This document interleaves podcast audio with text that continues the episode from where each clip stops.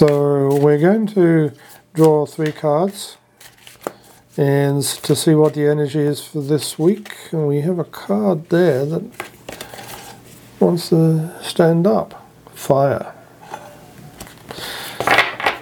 Fire is destructive, obviously, but it's also it also brings change. It clears things away. If you have a fire in a forest, it's the old vegetation leaves and underbrush and all those kind of things, and as well as a few trees that get burned. But then, short while later, as you will know, life starts again. Mm, no, nothing there. We're looking for two more cards. Oh, we have them.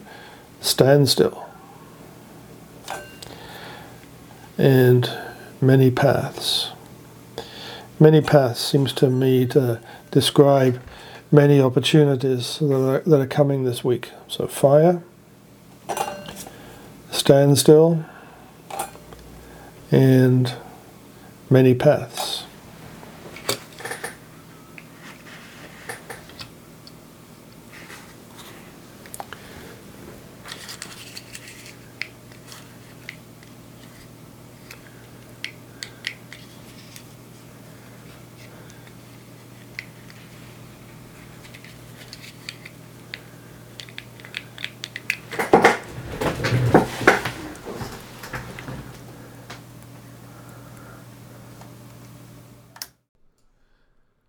So let's look at the energy in the cards for this week. Fire. Fire consumes, it is destructive in the forest, and it removes underbrush, all trees, and all that is dead. There is chaos and danger when fire is burning. But fire is also creative. New plants and trees grow where the old and dead have been consumed. There is order and growth when new things grow. Fire is your passions, what do you enjoy? What gives you energy? What draws out the energy within you? When I was a scuba diver, what I did during the working day had no relevance to what I did in evening or weekend as a diver. The passion of fire is the answer to the question, What do you enjoy? not What do you do? Fire is warmth when the sun goes down, but beware of too much warmth.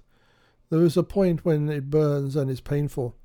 To fully step into the energy of the fire is to be utterly transformed, like the phoenix rising from the ashes. The fire that burns inside us can make us reactive and short tempered towards others and situations. Fiery emotions directed at others, whether they are family, friends, or colleagues, can burn when those who feel your fiery anger have their turn and breathe fire on you. Remember, do unto others as you would do unto yourself. Stand still. Stand still represents a pause. Now is the time to pause in what you're doing. Take a breath and relax. When things stall or stagnate, or when you feel stuck, this energy appears as a reminder that constant action isn't going to get you where you want to go. Perhaps it's time to gather more information, or just wait until the universe makes the next move. Now is the time to recharge. Read that book you've always wanted to but not found time to because of all the action you have created or experienced. Go out and play at something you enjoy. Recognize that standstill is not inaction. It is just a different form of action that will give you the energy for what is to come. Many paths.